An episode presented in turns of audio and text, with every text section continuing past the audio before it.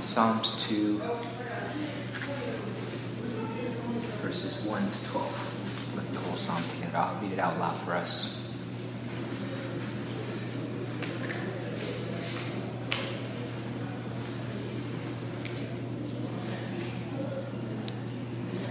Why do the nations rage and the peoples plot in vain? The kings of the earth set themselves, and the rulers take counsel together against the Lord and against his anointed, saying, Let us burst their bonds apart and cast away their cords from us. He who sits in the heavens laughs. The Lord holds them in derision. Then he will speak to them in his wrath and terrify them in his fury, saying, As for me, I have set my king on Zion, my holy hill. I will tell of the decree. The Lord said to me, You are my son. Today I have begotten you. Ask of me, and I will make the nations your heritage, and the ends of the earth your possession. You shall break them with a rod of iron and dash them in pieces like a potter's vessel. Now, therefore, O kings, be wise, be warned, O rulers of the earth. Serve the Lord with fear and rejoice with trembling. Kiss the Son, lest he be angry and you perish in the way. For his wrath is quickly kindled. Blessed are all who take refuge in him. Amen. This is uh, what people call an enthronement psalm, a psalm that Israelites use during the coronation ceremony of their kings. Uh, and frequently it, it, speaks of uh, the theological reality, the spiritual reality of God's reign, and what seems to be the earthly reality of uh, people not living under that reign, uh, people revolting and rebelling against God. And frequently we too feel very small in this world. Uh, we feel like we can't control our relationships, uh, the trajectory of our careers. Um, we, I mean, let alone, uh, I mean, we can't even control our own lives, let alone the things that happen at the national scale, right? The political movements, the cultural trends, the global happenings. We feel like just little minions that have little control over uh, the things that happen in this world. And so frequently, uh, people feel disempowered and disenfranchised. Uh, and Christians uh, in certain parts of the world feel particularly disenfranchised and disempowered. And sometimes that leads us to turn to other champions, um, uh, which may explain some of what's happening this season you know, in, in, the U.S. Uh, election cycle. Uh, but in the, their best moments in church history, Christians have always turned to God as their champion uh, and not to men as their champion. And, and this passage speaks about that reality. And, and the main point that the psalm reminds us of is, is that even though we battle with the sense of uh, embattlement, that we're kind of uh, being attacked or that we are uh, surrounded by enemies or people that don't share our values, uh, really uh, we can take refuge in God because God remains enthroned as king over all. So when we are in battle, we can take refuge in him because we, he remains enthroned as king over all. So let's first look at how, uh, the, how the Israelites felt embattled by the nations, and then secondly, how God remains enthroned above the nations by looking at uh, Psalm 2. So first, it tells us about the nations' uh, rage the, and how Israelites felt embattled by them in verses 1 to 3. Why do the nations rage and the peoples plot in vain? The kings of the earth set themselves, and the rulers take counsel together against the Lord and against his anointed, saying, Let us burst their bonds apart and cast away their cords from us. Right? Uh, the words are telling, their nations are raging, uh, they're, they're plotting, they're setting themselves against God and his anointed. They're taking counsel together.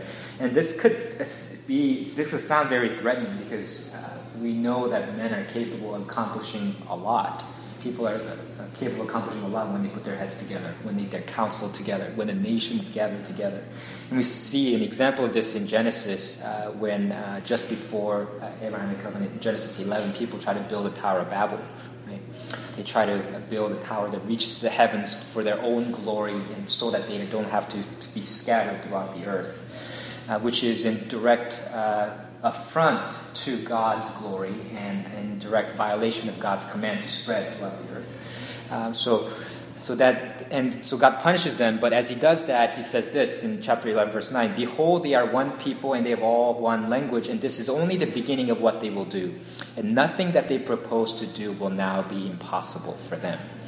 Right, so nothing that they propose to do will be impossible for them. And when the nations conspire together, and of course, this is kind of general comment on the ingenuity of men, what they're able to do, not uh, an expression of God feeling threatened by men. And we know that, and especially in this psalm, it shows this because if you look at verse 4, starting in verse 4, it says, He who sits in the heavens laughs, the Lord holds them in derision. So this is in stark contrast to what the people are doing. They're plotting, they're busy, they're, they're you know, putting their heads together counsel together. But the Lord is not, you know, anxiously standing, looking to see what's going to happen, or pacing around in anxiety. He's sitting. I mean, he's, he's enthroned. That's what it literally is. He says he's, he sits. He's enthroned in the heavens. He laughs. He laughs at them and he holds them in derision. Um, and it says that he's the Lord, right? Um, the Lord holds them in derision. So the word Lord occur, occurs several times in this chapter, uh, but this is uh, different from the other occurrences because it's not capitalized, it's not in all caps. So that when it's all in all caps, it's referring to the personal name of God, uh, the, that the covenant name of God that He revealed to Israel. But here, because it's not in all caps, it's actually the word Lord that is used. And the reason why the Lord sits enthroned and laughs and holds them in derision is because He's the Lord. He's the master. He's the one in charge, and he's not afraid. Uh, he's undaunted by what these nations are plotting. It's I kind of think of it in my image like, uh, like you know, busy. These people are like busy bees, you know, buzzing around uh, and forming, doing stuff in their honeycomb, uh, and and God's like this 800 pound grizzly bear, you know, that just comes and takes the honey, and actually grizzly bears eat not just the honey, but along with it, the bees and the comb, honeycomb as well.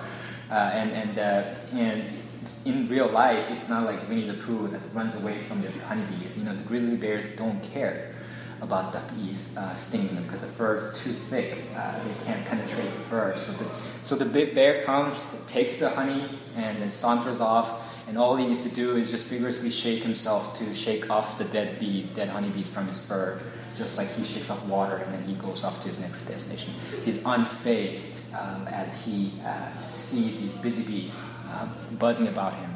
Um, and it's, it's kind of like that. It's the nations raise, they plot, they counsel together, yet the Lord sits. He's enthroned. When the nations, uh, when, when his people uh, feel embattled, when the nation seems to wage war against him, he sits enthroned and laughs. He holds them in position. Um, and uh, uh, similarly, so God uh, responds that way if you look at verses 5 to 6. Then he will speak to them in his wrath and terrify them in his fury, saying, As for me, I have set my king on Zion, my holy hill. God uh, speaks them in his wrath, and it just terrifies the people that are plotting against him. Uh, and how he responds is by setting up his own king as the earthly kings rage against him, he sets up his own king on his own holy hill. Uh, and this is uh, significant uh, because Israel, though it was a monarchy in a sense, they had kings, uh, it was strictly speaking not a monarchy, it was a theocracy uh, because the, the king was viewed not as a sovereign ruler but as God's representative. He ruled uh, as God's representative. And, and that's the case here. So if you look at verses 7 to 9, the anointed one, the king that God puts in place, then speaks about the decree that God gave him. So verses 7 to 9, read with me. Says, I will tell of the decree. The Lord said to me, You are my son. Today I have begotten you. Ask of me, and I will make the nations your heritage and the ends of the earth your possession. You shall break them with a rod of iron and dash them in pieces like a potter's vessel. Uh, and this has very clear Christological implications. It, it, speaks of Christ. This is why Psalm 2 is one of the most frequently cited Old Testament passages in the New Testament. Um, and Christians throughout the ages have seen uh, uh, a prediction or prophecy of Christ in this passage. Um, and, and, and the connection is very obvious. In verse 7, he calls this anointed, You are my son. Today I have begotten you. Uh, there is, of course, the kings were referred to as sons of God, in a way, uh, but Israelite kings were distinctly earthly. They were humans. They were not uh, considered divine, like some of the pagan nations consider their kings to be divine. Uh, yet here it speaks of him uh, being begotten, um, and of which, which later in John gets picked up uh, as language of the unique Son of God. Uh, and, and not only that, it looks forward to the time when Christ will come because this, this, sonship language is the language that God originally used when he made a covenant with King David, saying that he is, that Solomon will be to him like a son, he'll be like a father to him. Uh, and uh, you know, he promised him an everlasting kingdom. Yet, of course, no earthly kingdom is everlasting.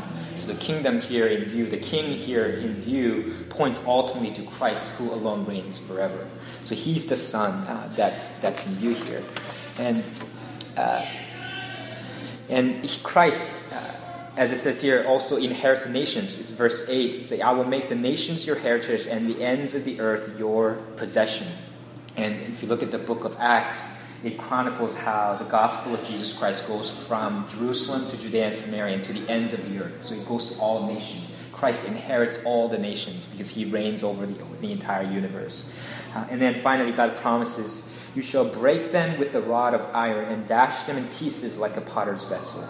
Uh, this is a really powerful image of unbreakable iron shattering something that's weak and brittle, like pottery. I mean, you take an iron to pottery, you know what's going to break. And that's uh, Jesus. He, he destroys his enemies.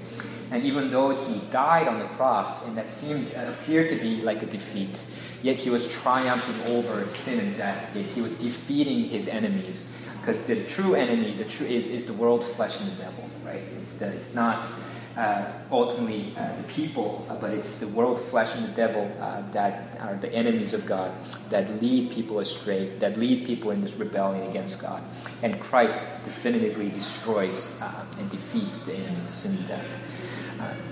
And, and that's and, and so Christ is, is the ultimate anointed one. So anointed one, actually, Christ means anointed one, right? And he's the ultimate anointed one in view, as this passage uh, was used in the coronation of uh, Israelite, Israelite kings. It envisioned a time when the ultimate king, the ultimate anointed one, would come.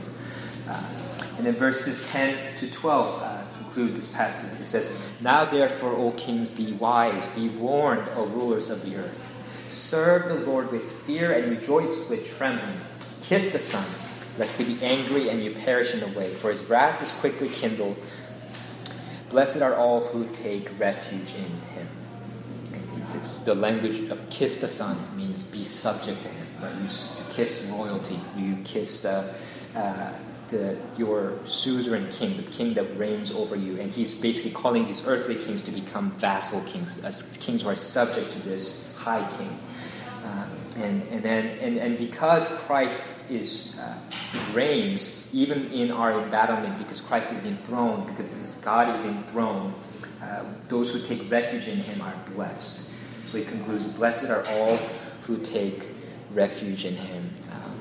Um, and so, if we think about that, uh, we need to to apply this to our lives. In, in, a way, think of our world, our lives as uh, kind of a virtual reality. I mean, it's it seems like the world we live in is is real. It's raw. That's what's most real in our lives sometimes. But really, it's, it's things are not as they seem. So when we feel oppressed by the daily pressures at work, where maybe they herald uh, the values that are contrary to uh, the values of Christ, or where when when we are oppressed by society where their own vision of human flourishing and goodness is contradicts that of God and that of God's word, when you feel grieved by people's sinfulness, maybe your own sinfulness in your life, when you feel embattled by all the things that are going on around you and in you, we remember that Christ came to destroy sin and death, that He's the one that breaks them with the rod of iron and dashes them in pieces like a potter's vessel. We have to remember that Christ, who broke the power of sin, he killed death, and he subjected the spiritual powers and authorities of the world.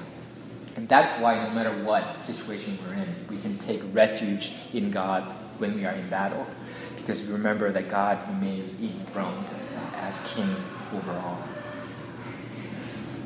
So, with that in mind, uh, let's sing. Uh, sing Glorious Christ uh, begin prayer in response to the message.